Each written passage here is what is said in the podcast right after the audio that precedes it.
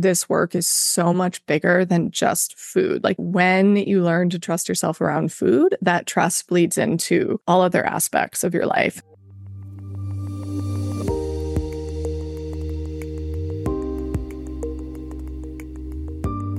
Welcome to Shoulders Down, a podcast for truth seekers who want to heal their relationships with food and body. I'm your host, Leah Kern, and I'm an anti diet dietitian, certified intuitive eating counselor, and fellow truth seeker with personal experience navigating disordered eating. In this podcast, you'll learn to harness your body's innate wisdom to govern not just how you eat, but also how you live.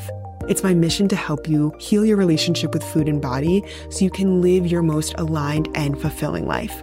Welcome, and I'm so glad that you're here.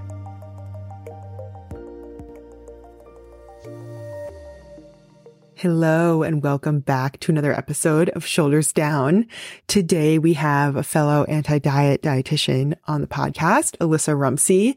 We had such a wonderful conversation touching on a lot of pieces that we haven't yet covered on Shoulders Down. So we talk about divesting from beauty ideals, the intersections of intuitive eating and anti diet work with social justice work, anti racism work, divesting from the patriarchy, all these deeper pieces that you start to uncover as you peel back the layers within the anti-diet and intuitive eating frameworks. So I'm so excited for you to hear this conversation with Alissa. She's someone who I've been kind of connected to her work for years now. I think she's one of the earlier intuitive eating providers who I went to for kind of this content, even as I was in my own training to become a dietitian. So it was very special to get to speak with her and have her on the podcast today. I am going to introduce Alissa and then we will dive right into today's episode. Alissa Rumsey is a registered dietitian, nutrition therapist, certified intuitive eating counselor, and the author of Unapologetic Eating, Make Peace with Food and Transform Your Life. She provides group programs, counseling, and trainings for individuals, healthcare professionals, and organizations to help increase access to respectful, non-stigmatizing care and support people in breaking free, both individually and collectively, from body-based oppression in order to build a world where everybody is able to live their most unapologetic, liberated life. Her expertise has been featured in hundreds of media outlets, and she speaks regularly at events, online trainings, and conferences around the country.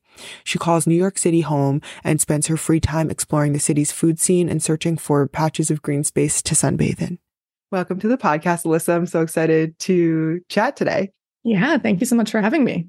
So I just said to you before we hit record, I have been following your work for a while. I don't know exactly how long, but I feel like you were one of the early intuitive eating accounts that I encountered on social media so I have like bits and pieces from your story from that way and also reading your book.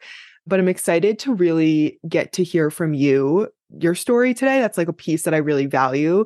So I'd love to just start by hearing you kind of walk us through your food and body story as much as you're comfortable getting into. So, up until puberty, it wasn't something I ever thought about. And I say that as someone with a lot of body privilege, a lot of thin privilege. It wasn't something I thought about because I didn't need to, and I didn't have people making comments or caregivers or parents making comments about my body size.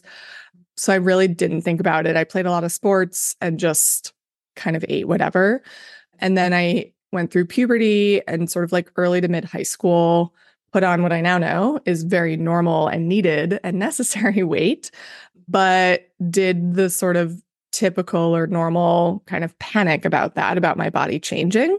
I think back now, and I don't think diet culture, quote unquote, was super apparent to me at the time, but my mom had been going to Weight Watchers. And so I asked, I'm like, oh, can I go? And so I started that was kind of my first foray into dieting and into thinking about food in a very different way. And then sort of in over the next couple of years, I started going to a gym and working out. And there was a trainer there who's very into nutrition. And I also was taking a biology class and was very fascinated about digestion and the science behind that. So it kind of all came together with me dieting and continuing to restrict my food intake and like counting points and calories and things like that. And then I learned that there was this profession called a di- dietitian. and decided to go to college for that. I was also still like very into sports and fitness and was planning to go into the sports nutrition field. I wanted to work with professional athletes was my original thought. And so in college, I majored in nutrition and in exercise science. I worked at the gym. So I was definitely over exercising. I, I didn't think that at the time, but I look back now and I was like, oh, wow. Like I was sick at one point freshman year of college for like five months because my body was just under so much stress. I was under fueling, over exercising, not getting enough sleep. So yeah, throughout college, I continued to what I'd say now was definitely a disordered relationship with food. Like thought about it a lot wasn't necessarily doing official diets anymore, but just was like thinking about it a lot. And then I moved to New York City after I graduated from college and I took a job at a large medical center, a hospital here in New York City. And honestly, I think that's something, both the move to New York, I didn't know anybody when I moved here. So I became friends with my colleagues at the hospital.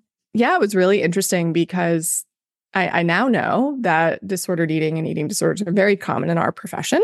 But I happened to have a group of coworkers where everyone had a pretty good relationship to food. And then we were in New York and we were in our 20s and I was getting really into food and, you know, re- the restaurant scene and coming from a very tiny town, there was like just so much new. So, sort of like naturally over time, I began to heal my relationship to food. And I didn't know that's what was happening. I think too, I was living with roommates one of my roommates, her boyfriend, he lived farther away. So he would just come on the weekends and he knew that we loved like candy and chocolate and ice cream. And so he would like bring every time he came, he'd like bring all this stuff. And at first, I was like kind of panicked of like, no, no, no, I can't keep this in the house. And I distinctly remember this one weekday, like I got home from work and I was like trying to figure out what to make for dinner. And I opened the freezer and I was like, oh my gosh, this pint of ice cream has been here for like almost a week and I totally forgot about it. And that was kind of this like first sort of aha moment of like, wait a second, you know, it's been here. I've been eating it a lot lately, but now I've totally forgotten about it. Yeah. So I think it just kind of like naturally over time happened. I began to have a more balanced and healthy relationship to food in my body kind of as I went through my 20s. And then I discovered intuitive eating as a dietitian and was like, oh, wait, this is what I'm doing, but I didn't realize that that's what it was. Your story's so unique in that way. I feel like most people I've spoken to from the podcast and just in life, it's like they learn about this thing, intuitive eating, then they intentionally implement it. And it sounds like for you, it kind of happened in reverse of like intuitive eating gave you the language to describe what you were doing, but you didn't even realize that's what you were doing. Yeah. And again, I think because I live in a naturally straight sized body. And even when I weighed more, I was still straight sized. And, and so I think, you know, I wasn't like all my body image stuff was internal. I wasn't getting any external comments or my doctor telling me I had to lose weight or like anything like that. So it was very internal. So I think in that way, it made it quote unquote easier. I mean, it was still probably over a decade plus that this really happened. But yeah, it was, I think too, I started getting more into like yoga and meditation in my 20s a little bit. And so again, this like mind body connection and just starting to be more connected to my body. And I distinctly also remember the first time I realized that my appetite fluctuated over the course of a month in relation to my cycle. And I was like, oh, this is so like I'm just naturally hungrier one week and naturally less hungry another week. And I was just like, oh, this is really interesting because I had never noticed that before. So there's like little pieces like that. But yeah, it wasn't an intentional thing. That's so cool. I never like realized this until you just said that. But I also worked at a hospital when I first moved to New York and became a dietitian.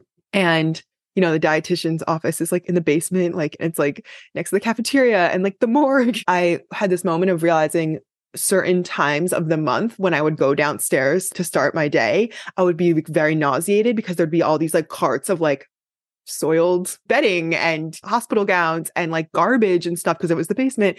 And I was like, why is it that sometimes I can walk right by it and other times I'm like, I'm gonna puke? And then I realized that like how nauseous I am depends on my hormones. And I've never heard someone share something related to hormone cycles as as a entryway into connection with body on an intuitive eating journey. It's just another interesting thing I haven't thought about. Yeah. So again, I have these kind of like distinct memories around that and then discovering intuitive eating in the book Intuitive Eating. And, and it was really actually a training of that Evelyn Tribole does. I'm like, oh, I think this is like mindful eating, which is something I was getting interested in. And I'm like, let me do this training. And I was like, oh no, this is totally different. And like you said, it, it, gave me this language to realize, like, oh, okay. And also a lens through which to think about my clients as well. In your book, you write about like accidentally stumbling into intuitive eating, thinking you were taking a mindful eating course. So we kind of got your personal story. How has your approach to working with clients evolved over your career as a dietitian? I was trained exclusively in a weight centric lens. So, you know, looking at BMI as a marker of health and weight as a marker of health and as something to be fixed, quote unquote. And it is funny. I do have a memory of probably like, so I moved to New York City in 08. I want to say maybe like 2009. I actually checked out Intuitive Eating from the New York Public Library, like the paperback book. And I don't remember why. I don't remember like how it came on my radar, but I didn't have a chance to even open it before it was due back. And so I never read it. and then fast forward to I left the hospital, let's see, like early 2015, started my own practice. I was doing a bunch of different things. So I just, my private practice was pretty small, but I was, you know, working with people like for weight management, people who wanted to lose weight, but I was like kind of doing so through more of a mindful eating lens and like tuning into body and things like that. And after my business got sort of more stable because there was a huge learning curve with that as someone who had no business training. I was like, okay, I want to do some trainings to improve my counseling skills. And that's when I started looking into mindful eating trainings. And then, yeah, stumbled upon Evelyn's training for professionals. And it was so funny because I was like, oh, I think I like took this book out, but I never actually read it. So then, yeah, fast forward, what was that, like maybe eight years later, came full circle back around. But yeah, so it was something that I literally had no idea what it was and had been a dietitian for maybe like eight years at that time. And so there was kind of like two parts of me. One part that I was like, oh my gosh, this makes so much sense, both like I was saying from my own experience, but also in thinking about my clients and their experience with dieting and weight fluctuations and things like that. I was also like mind blown with the science side of things of like, how have I never been taught this or like heard of this in so many years in the health and wellness field? Because, right, I was like eight years working plus four years in college where I was like working in the nutrition and fitness space that whole time too. And so it was like well over a decade. And I'm like, I've never heard any of this. Like, how is that possible? And then there was a part of me that, you know, it was challenging basically everything that I thought I knew about health and wellness and nutrition.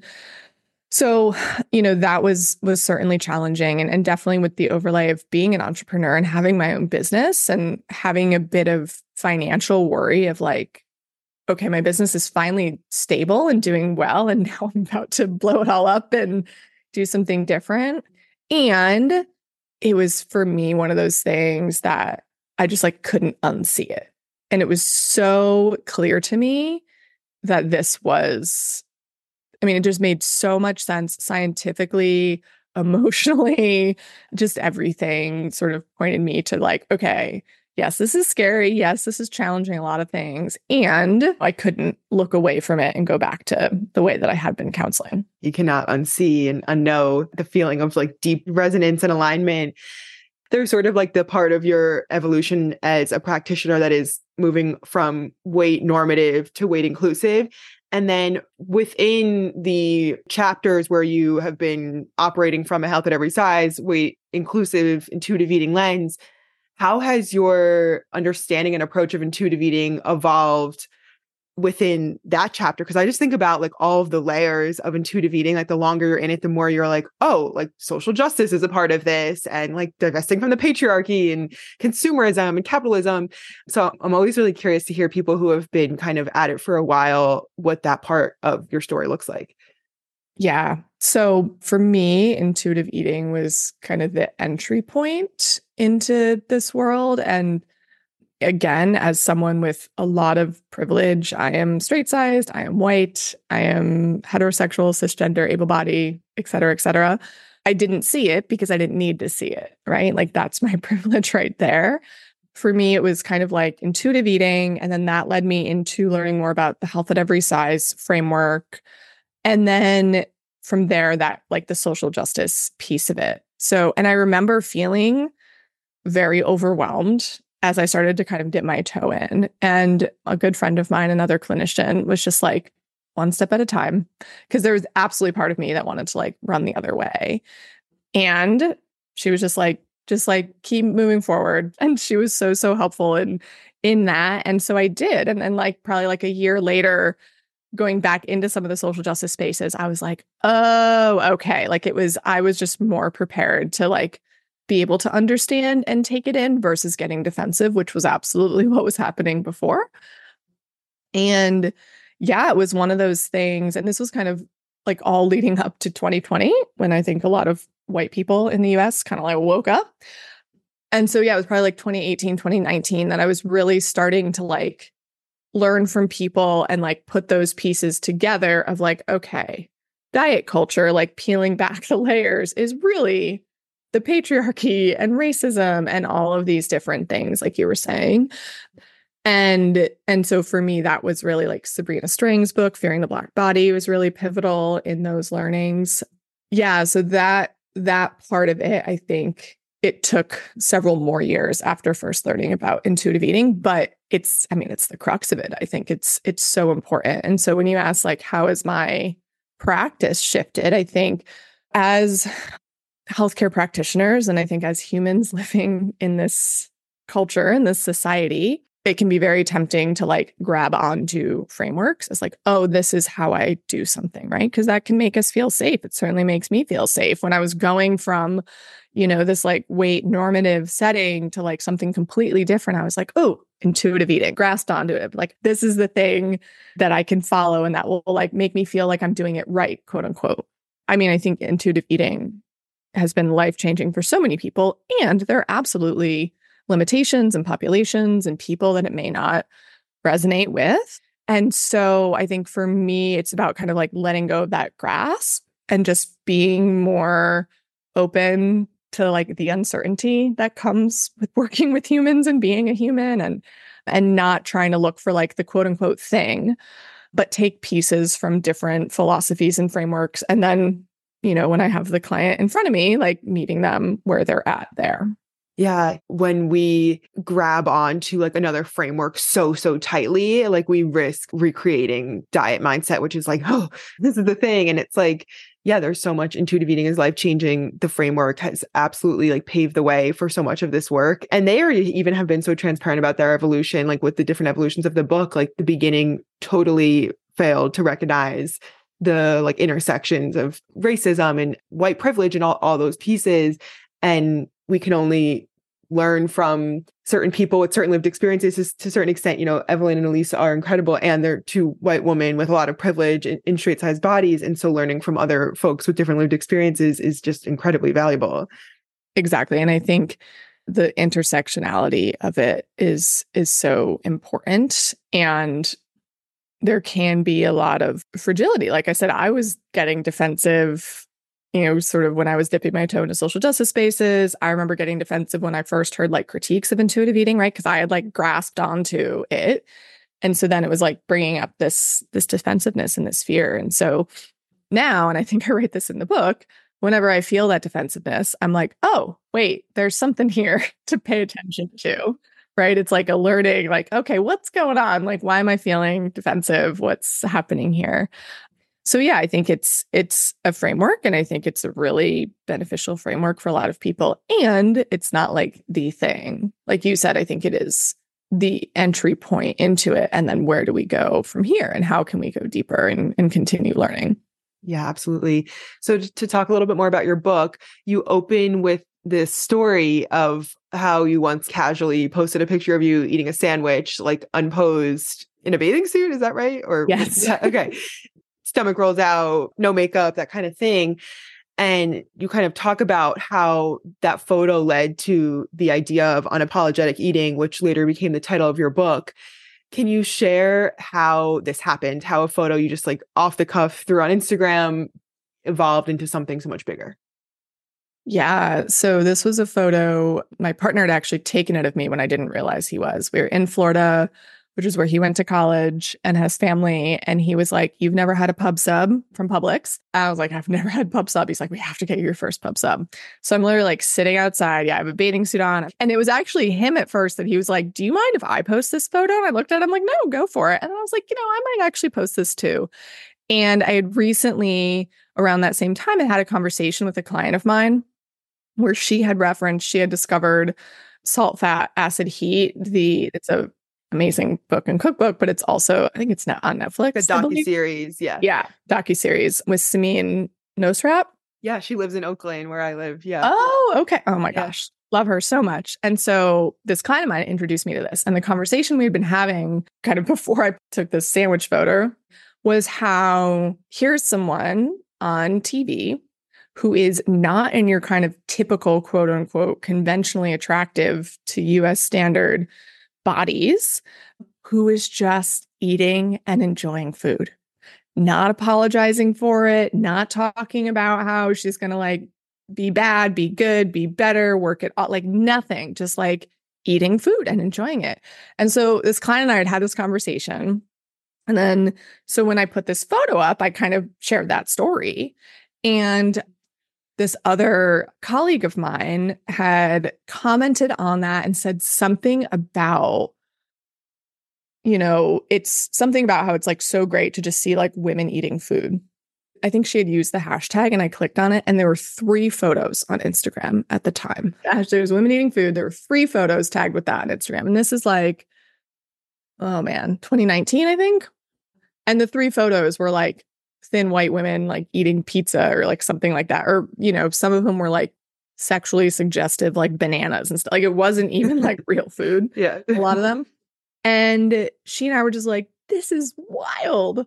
And so we're like, okay, let's just like post like eating, enjoying food, not apologizing for it, food on the face, like whatever. And it was really, I mean, it was amazing the feedback that I got from that. I mean, so, I mean, there's like thousands and thousands now. And as someone with thin privilege, with straight, straight size privilege, I didn't think about the fact that when I post a photo of myself eating whatever, a sandwich, donuts, like whatever, I was getting this praise of like, oh my gosh, it's so brave of you and like awesome, blah, blah, blah, blah.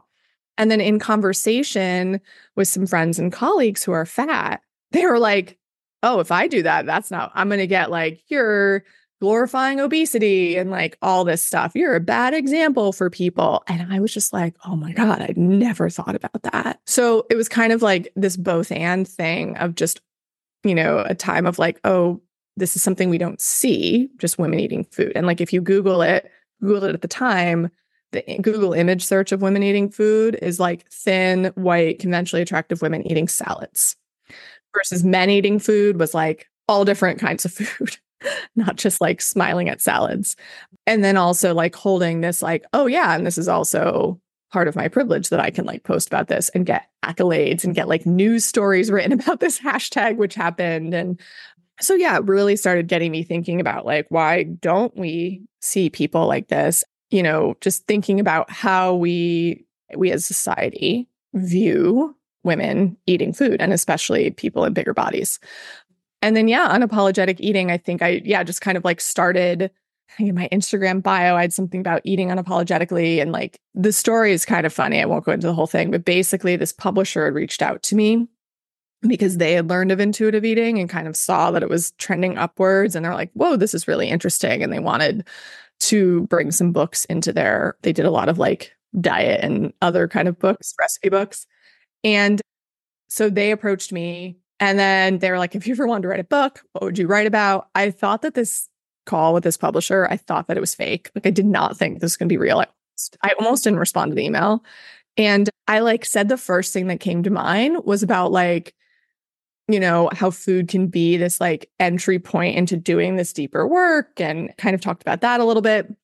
And they're like, cool. And they offer me a contract. I had no title for the book. They're like, don't worry about that. We'll figure that out down the road.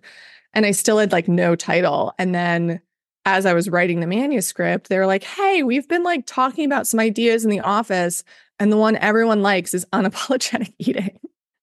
And so they kind of like put it into words, although really funny. So, like a month before the publisher had even reached out, I'd been on this retreat and we were doing this. It's called Ikigai. It's this Japanese exercise. It's like sort of like a brainstorming exercise. And I think maybe like a year after my book came out or the year my book came out, I was like, oh, I think I had some like good ideas from that brainstorm. I should like go back and find my journal. And one of them was a book called Apologetic Eating. Oh my God. And it makes sense because it was clearly something on your mind if it was in your Instagram bio of like eating unapologetically. But it just wasn't something, right? It was like all the different pieces were there, but right. I had to put it together. So yeah, I think to me, it's just this idea of like being in the moment with food, listening to your body, eating what you want, like not apologizing, and then like going beyond food into just being unapologetically yourself and sort of like peeling back all the layers from all the like shit society has put on us and all the stuff we've internalized. And it's like, who are we before society told us who we should be? So, so beautiful. I love that take on it. To go back to what you were sharing earlier. So, in the book, you talk about Bri Campos, who I think by the time this episode comes out, an episode with her will be out already. I have done a lot of mentorship with her. So it was cool to see her name in there. I'm like, oh, Bri. So you talk about how when you shared photos of yourself eating, you were getting comments like, you're so brave and like celebrating you. And then you were speaking to a colleague, Bri Campos, who is a therapist who lives in a fat body, who was like, oh my God, if I post things like that, and I, I have what you wrote from the book, like people said, and I'm quoting things like, no wonder you're fat, or keep eating piggy, or she got unsolicited advice. And so for someone who hears that and isn't exactly clear on the connection, I guess, how do we explain this massive difference in reaction to two photos of women doing the same thing eating? Why were you celebrated for food freedom, whereas Bri was scolded and met with horribly unkind remarks?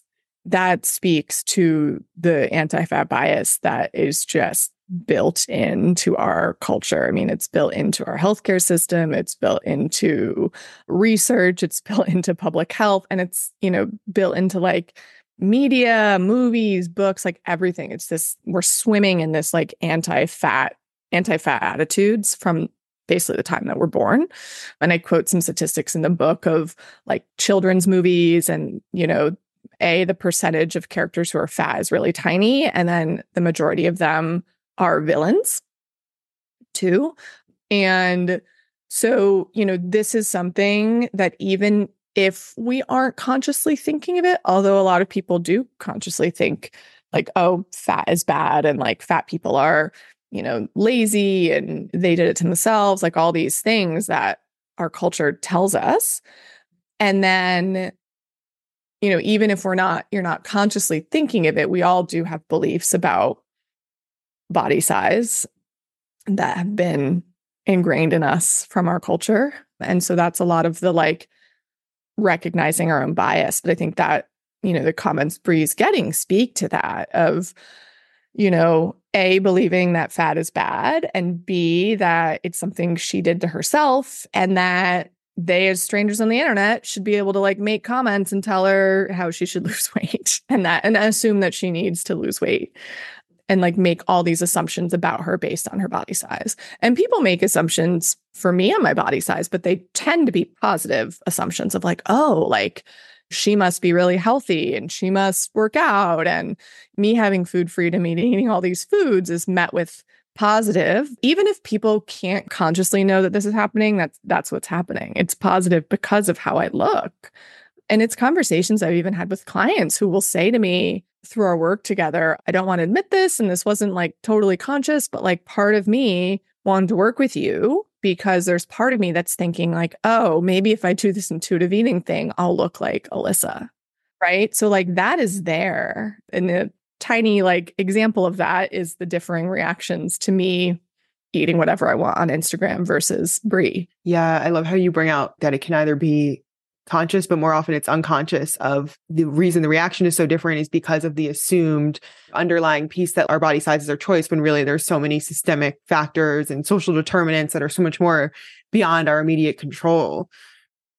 You also speak about Naomi Wolf you quote her words from the beauty myth, which I'll read because if someone hasn't heard, it's just so beautifully put. She writes, a cultural fixation on female thinness is not an obsession about female beauty, but an obsession about female obedience. Dieting is the most potent political sedative in women's history. A quietly mad population is a tractable one. And then you go on to explain that when we don't trust ourselves, we are more apt to look outwards for who to trust, like the the diet plan, the calorie tracking app, the scale, in order to validate ourselves. And so, how exactly does diet culture serve as a force for controlling people? You know, if we think about, and again, I'm speaking about as someone who lives in the United States of America, but also this is like that's in a lot of other countries at this point. But if we think about who has the power in our society and who has historically had power in our society, it's been white men. And, you know, this is part, this is what Sabrina Strings, who I also quote, I think in that same chapter, about how she talks about how racism was something that was created by white people to like keep black people down. Because yeah if we don't if we are marginalized if we are like pushed to the side because of a certain aspect of our identity if we are told that through the lens of like body size and dieting if we're told that we can't trust ourselves that we have to listen to someone else then it's a lot easier to kind of like control people and get them to do what you want them to do when they don't trust themselves. And when we spend so much time thinking about how we look and trying to look a certain way and trying to live up to this quote unquote ideal that is present in our culture, this body ideal, this appearance ideal, like what what's all the other stuff we would do if we weren't spending time doing that, right? We're like not in our power. We're not able to do so many other things. And this is what I find so so life changing about this work you know when my clients start doing this work and as less and less brain space is spent thinking about food in their bodies i mean i've literally people say to me i don't even know what to do at this time. Like i need to find some new hot like what do i do at this time? Because it's just been so much of their life. And if we think about people who are not thinking about all of that what are the things they're doing? So, yeah, I think for me, this making this connection between diet culture being a way that like the systems of oppression it's like one of the ways that it's carried out is through people believing that they have to look a certain way and that they have to look outside of themselves to look this way. And so it's really part of this like larger system of oppression in our culture. Those like deeper layers that are so important to highlight because I think people stumble into this work and have no idea that like it's really going to lead to social justice work and freeing up time, energy, bandwidth, then therefore restoring your power and so many of these like deeper pieces. I think right after that in the book, there's this great timeline you have of the history of different beauty standards, which I loved. And you write how in Western society, woman's ideal body has shifted every decade or so throughout the 20th century. Again, this is by design. So when you say it's by design and and how ever changing beauty ideals are keeping women distracted how are ever changing beauty ideals keeping women distracted? And like why? Like why is this happening? Why is this by design? What does that mean? Yeah so something that was so fascinating and horrifying to me as i was researching for my book and i'd sort of like seen bits and pieces about this but kind of seeing it all together when i was researching about how things that we just take for granted as being like gray hair like oh you get gray hair you dye it. Oh, you shave, you're a woman, you shave your legs. Oh, wrinkles are bad. Like all of these things, cellulite, don't want cellulite, like all these things that we kind of just take as, or that I know I did, and I think a lot of people take as just like how things are, are actually ideals that people created. And specifically, if we think about, you know, a lot of it was through advertising to sell products. So, like, for example, with shaving, like women didn't used to collectively shave their legs. But there was a razor company who, you know, was marketing towards men. And then we're like, okay, we need a bigger market share. And then they started marketing and advertisements about how like smooth legs were were the thing. And a similar thing happened with hair dye. And yeah, all of these things as we just take as like, oh, this is this is what beauty is, are actually standards that were created. And yeah, very similar with with dieting and with like body ideals too, is that I might have referenced Naomi Wolf's book again in, in this section.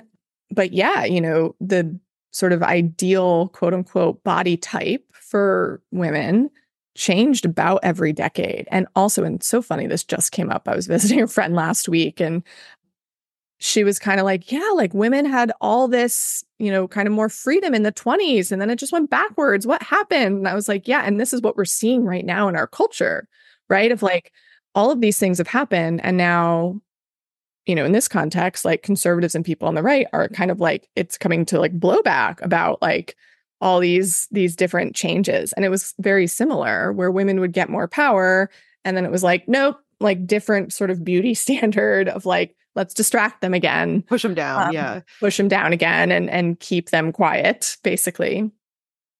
So yeah, like that quote you read from Naomi Wolf's book, like it is this really powerful kind of sedative because it does keep us not in our power and focus just like on ourselves and how we look rather than focused on all the things that are wrong with the way that the people in charge are like running the world. Yeah, the part of your book where you went through like all different beauty ideals like you know, smooth skin and shaved legs and being thin and you know, no cellulite, all of those things. That was so interesting because it's like in my head, I'm always like, oh yeah, the beauty ideal. But like I never really have kind of broken it down into like each part of the body, head to toe, that we feel like we have to like do something to change in order to be acceptable or to be, you know, like to gain like social capital and be seen as like a valid woman. And I'm so interested by the part of your story where you were speaking on experimenting with divesting from certain beauty ideals and you shared about how you were experimenting with going like makeupless. And I think you said like you felt going into a restaurant in New York City makeupless at one point, like you felt naked. And I'm curious to hear how has that journey evolved? Like, do you still go makeupless? Do you still feel naked out in the world makeupless? It's something I'm so a part of your story I'm really interested in. I think I learned about from you before your book the experiment with makeup. And before I say that, I also want to acknowledge that I work for myself. I'm not going to an office and meet certain like standards of professionalism. Also, I'm white and relatively young, even as I age, and you know, meet a lot of the conventional quote unquote standards of beauty. And so it's much easier for me to go makeup free because it doesn't actually impact the money I make. For example, there's a lot of research that shows that when women aren't as like groomed, which has to do with like doing their hair and makeup, they actually make less money. So I think I'm going to talk about my own divesting from these standards and just always want to acknowledge that I understand why people continue to, you know, wear makeup and and there might be other reasons that people do this, but it absolutely can affect your earning power, promotions at work, how people see you, especially when you're not someone like me who's a straight size young white woman. I'm glad you said that. So, yeah, I think, you know, certainly my privilege made this experiment easier. And, you know, I was someone who's been wearing makeup since high school every day, basically. And what happened was I went on a trip to southern Spain and it was summertime and I was gone for a couple of weeks. And it was like, I didn't realize that southern Spain in August is like 100 plus degrees. And I also have naturally curly hair that I've spent a good majority of my life straightening. And I was in Spain, I was traveling with a guy friend of mine, and I literally I did not do my hair or put on makeup like basically the whole time and didn't think anything of it. It just kind of like happened. And then I get back to New York and yeah, I I was like going out to dinner. And I was like putting on a full face, like felt like I had to put on a whole full face of makeup. And it was the first time that I actually paused and I was like, wait, why do I feel like I, ha- I I'm like literally feeling like I have to. I'm like, I just went a month and did not do my hair, put on makeup the entire month. And I was like going out to dinner and doing all this stuff. Now I'm like back in my day to day routine and I'm feeling like, oh no, I can't, I can't go to dinner tonight without makeup on. And so it just made me, I mean, I think I did wear makeup that night, but it did just make me start to question why do I feel like I have to? And I slowly started like playing with that. And again, I was able to started like not wearing makeup as often, not doing like a full face of makeup. And I still do. I mean, I maybe wear makeup like once or twice a month now. The last thing to go for me, and I still do that. I mean, I did them today. I have like very sparse eyebrows. And so that was one that I like never left the house without my eyebrows done. Now I do all the time. I mean, it took like years of really kind of like questioning, leaning into the pretty extreme discomfort of like, but then also seeing nothing changed. There wasn't this like huge difference in reaction that people had. Like, you know, nothing really changed in my day to day life when I wasn't wearing makeup. And it saved me a lot of time, money. Oh my God, absolutely. So, yeah, I think just for me, it was like, okay, I have the ability to question these things and it's not going to like greatly negatively impact my life to do so. So, what is it like to play with this? And I think there can be a lot of power in playing with certain things. And it doesn't mean that we have to like completely outright reject them, but I think it means that we get to like pick and choose, you know, what are the things that I want to do? What am I doing for me? And what am I doing for others? And there are absolutely times like I just did a speaking gig where they were paying me a good deal of money. I put a full face of makeup on. It's like there are certainly times where, you know, I, and again, for people that are working in jobs or who, you know, there are potentially like material effects to them not looking quote unquote well groomed that the studies call it. and by the way, like the the research on it, it's very cis normative, but like men and women. But it's like men's grooming does not affect their pay or earning potential at all, but only women, cis women, of course. So so yeah, I think for me it was just really fascinating to to play with that. And but it also it's been interesting like with the work that I do of getting comments of I remember years ago someone you know I'd paid them to consult with them and they showed up to a call and they were like oh I didn't put my eyelashes on. I was going to run and do it. And then I was like oh I'm talking to Alissa. Like she won't care. And I'm like oh my god. Like how cool is that? Yeah, right. Me showing up as myself is allowing other people to do so. And so that also has made me like make an intentional effort to like, I don't put on makeup for my work most days and I don't see clients with makeup on. And I had another client say the same thing recently of like, oh, I like was going to do my makeup and then like rushed to do it. I slept in and then I was like, no, I, th- I can, it's just Alissa. Like I can. And I'm like, okay, that's so cool that like, they're starting to do it. I was also traveling and a friend like saw me all week not wearing makeup and like she put on a full face every morning. And I didn't say anything about either one of those things, but just like noticed it. And then by like day like 8 or 9, she I noticed that she didn't put on makeup one morning. I didn't say anything. And then she said to me, she was like, "I've been watching you all week, just like no makeup and like fully just like being yourself. And she's like, this feels like so uncomfortable, but I'm, you've like inspired me to try that. So, like, that's also just really, you know, I think for the work that I do, I actually think it's a positive thing that I can show up just as myself and, you know, maybe inspire some others to just feel comfortable, at least on a call with me, to not have to feel like they have to like look a certain way. Yeah, I think it really speaks to the ripple effect of this work of like just you're not even proselytizing like folks shouldn't wear makeup like in fact you just said like there's so many reasons why you might wear makeup but just leading by example of just being your authentic self and doing what feels good for you people notice that and it can have impacts. I love i love the story about like your clients being like oh it's just alissa like i don't have to get all dolled up and it's almost like ironic to like really get super dressed up and like put a full face of makeup on when you're doing work about being you know, your unapologetic self and y- your authentic self. I love that so much. You acknowledge your privilege a few times, which is so important in this work, especially because it's a podcast and people can't like see us. And I have a lot of the same privileges as you, being white, cisgendered, relatively young, and meeting a lot of beauty standards without makeup and all those things. I'm curious to hear from you. How have you navigated being someone with multiple pri- privileges promoting unapologetic eating and divesting from beauty ideals? So when I got this book contract, I definitely had like a little bit of a spiral of like, who am I to write this book? Like, there's so many other people doing this work.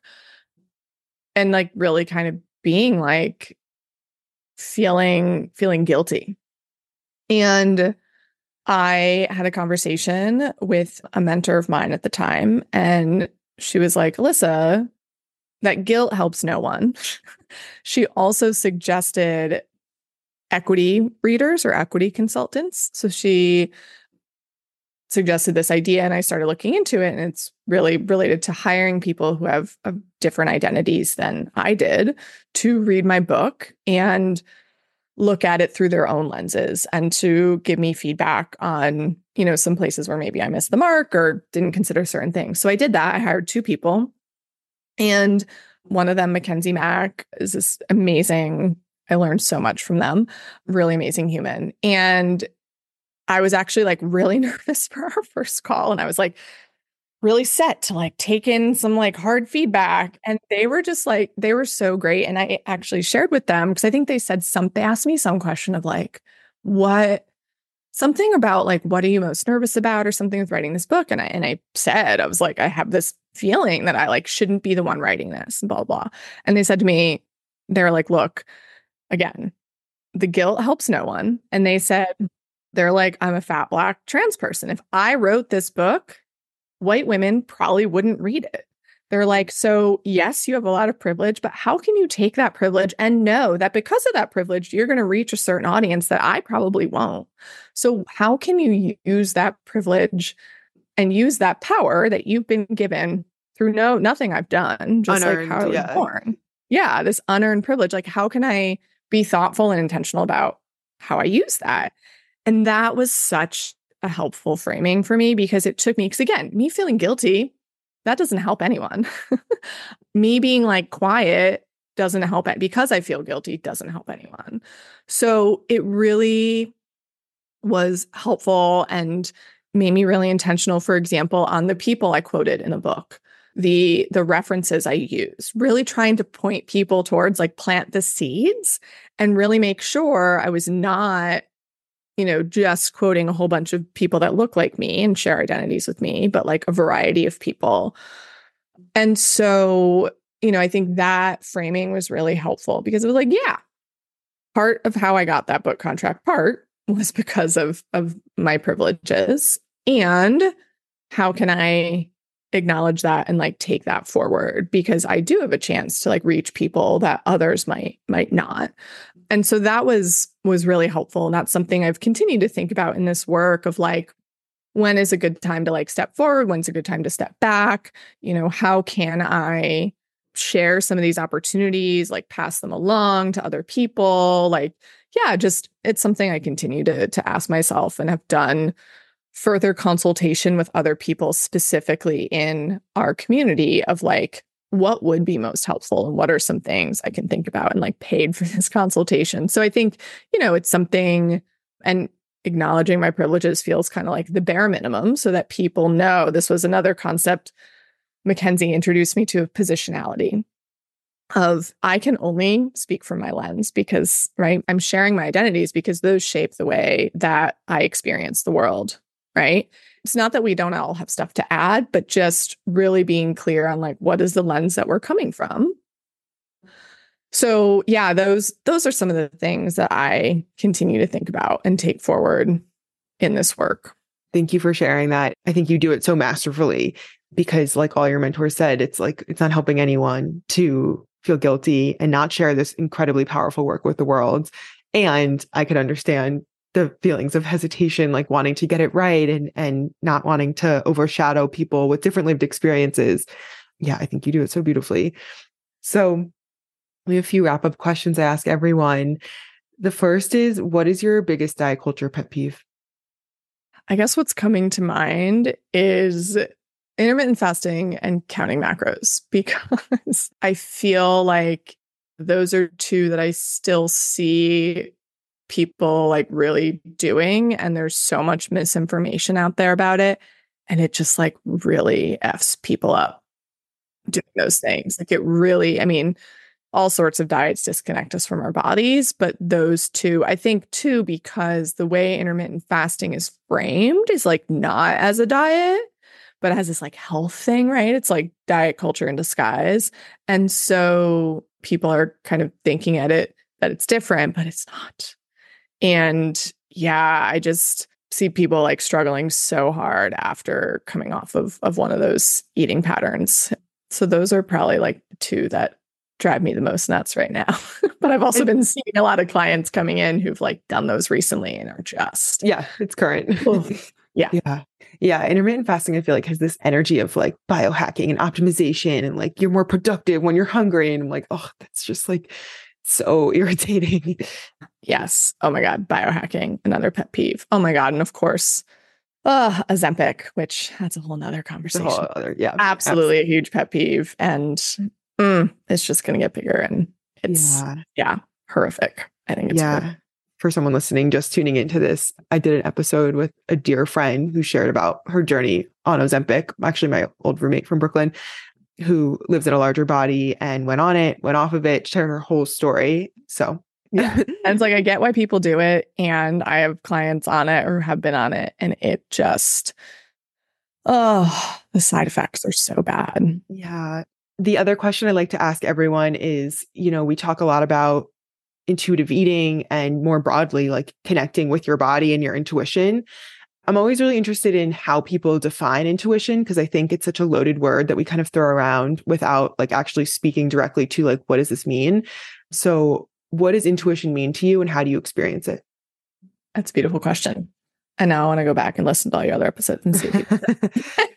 so, again, the first thing that comes to mind for me is this like mind body connection and is actually read a quote from a philosopher that I need to look into this more. Just this was just the other day that was saying that you know the body's sensations actually developed first and our brain developed to like be able to read what our body was saying. And i was like whoa that's so fascinating because most most of us live from like the neck up just like in our head. And so for me i think a big part of intuition is really being connected to the body sensations and not second guessing those and like trusting those like getting to know them understand what they mean, trusting those things, and really just like paying attention to my gut instinct and not overriding it as like, oh, no, no, that can't be happening. Like, no, you're being silly. And I have like specific instances that I can think of where I was like, literally, like, no, Alissa, like, you're being stupid. This is not going to happen, blah, blah, blah, blah, blah. And then like the thing happened. So yeah, that to me, like this mind body connection and really trusting the information that your body is giving you. And, and I talk a little bit in my book about the concept of like felt sense, this like intuition and that like gut feeling something that no one outside of you can like market to you or package up and sell you. You spoke so beautifully to really like where the name of this podcast comes from. So the podcast is called Shoulders Down and it's about living from your body. And I, I like rarely talk about the meaning behind it. People think it's like relax, like put your shoulders down, which kind of does work, but it's about like, like you said, so much of kind of diet mentality and just like honestly, our modern society is living neck up, shoulders up and I, I like to say too, like it's important. Like what's in the brain is important, right? Like we shouldn't just like only live shoulders down, but I think the ratio of how much we're living in the head versus the body is like totally off. Exactly. I love that. Is there anything else we missed or anything on your heart that you're feeling called to share? We kind of touched on this a little bit. And again, this is like really the crux of unapologetic eating of, of the book is that food yes, it's about intuitive eating, is about relationship to food and body. And it is so much more than that. And when you learn to trust yourself around food, that trust bleeds into all other aspects of your life. And I see this with people trusting themselves at work more, being more communicative with their partners or families. And this work is so much bigger than just food. Like, yes, it is about having a better relationship with food or food freedom, as some people define it. And it's just so much bigger than that. And that was really, I mean, this is literally what I said in my first pitch to the publisher was like, it's so much bigger than that. And I want to communicate to people that it's like, it goes beyond the food. Um, I quote one of my friends in the book who talks about, you know, we're all going up the same mountain, just different paths. And I think for a lot of people, this path of like starting with food is a really amazing way of building self awareness and just getting more clear on your intuition on what you want, not just with food and eating, but with all these other things in life. It's such a powerful avenue into like deeper self work in general and self knowing. Absolutely. Alissa, where can people find you to learn more about your work or stay connected with you? So you can go to my website, alissarumsey.com. My book, Unapologetic Eating, is sold wherever books are sold. And I'm also on Instagram at Alissa Rumsey RD. Awesome. Thank you so much, Alissa. It was so wonderful chatting today. Yeah. Thank you again for having me, Leah.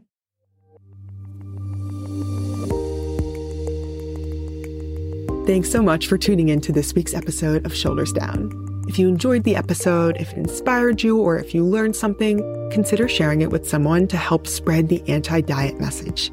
A special thanks to Softer Sounds for producing the podcast and making these conversations sound as beautiful as they feel. For more intuitive eating and body image support, visit leahkernrd.com and check out the blog and our free resources. To stay in tune with me and what's happening in my business and personal life, subscribe to my newsletter at leahkernrd.com slash newsletter. Thanks for listening. Talk to you soon.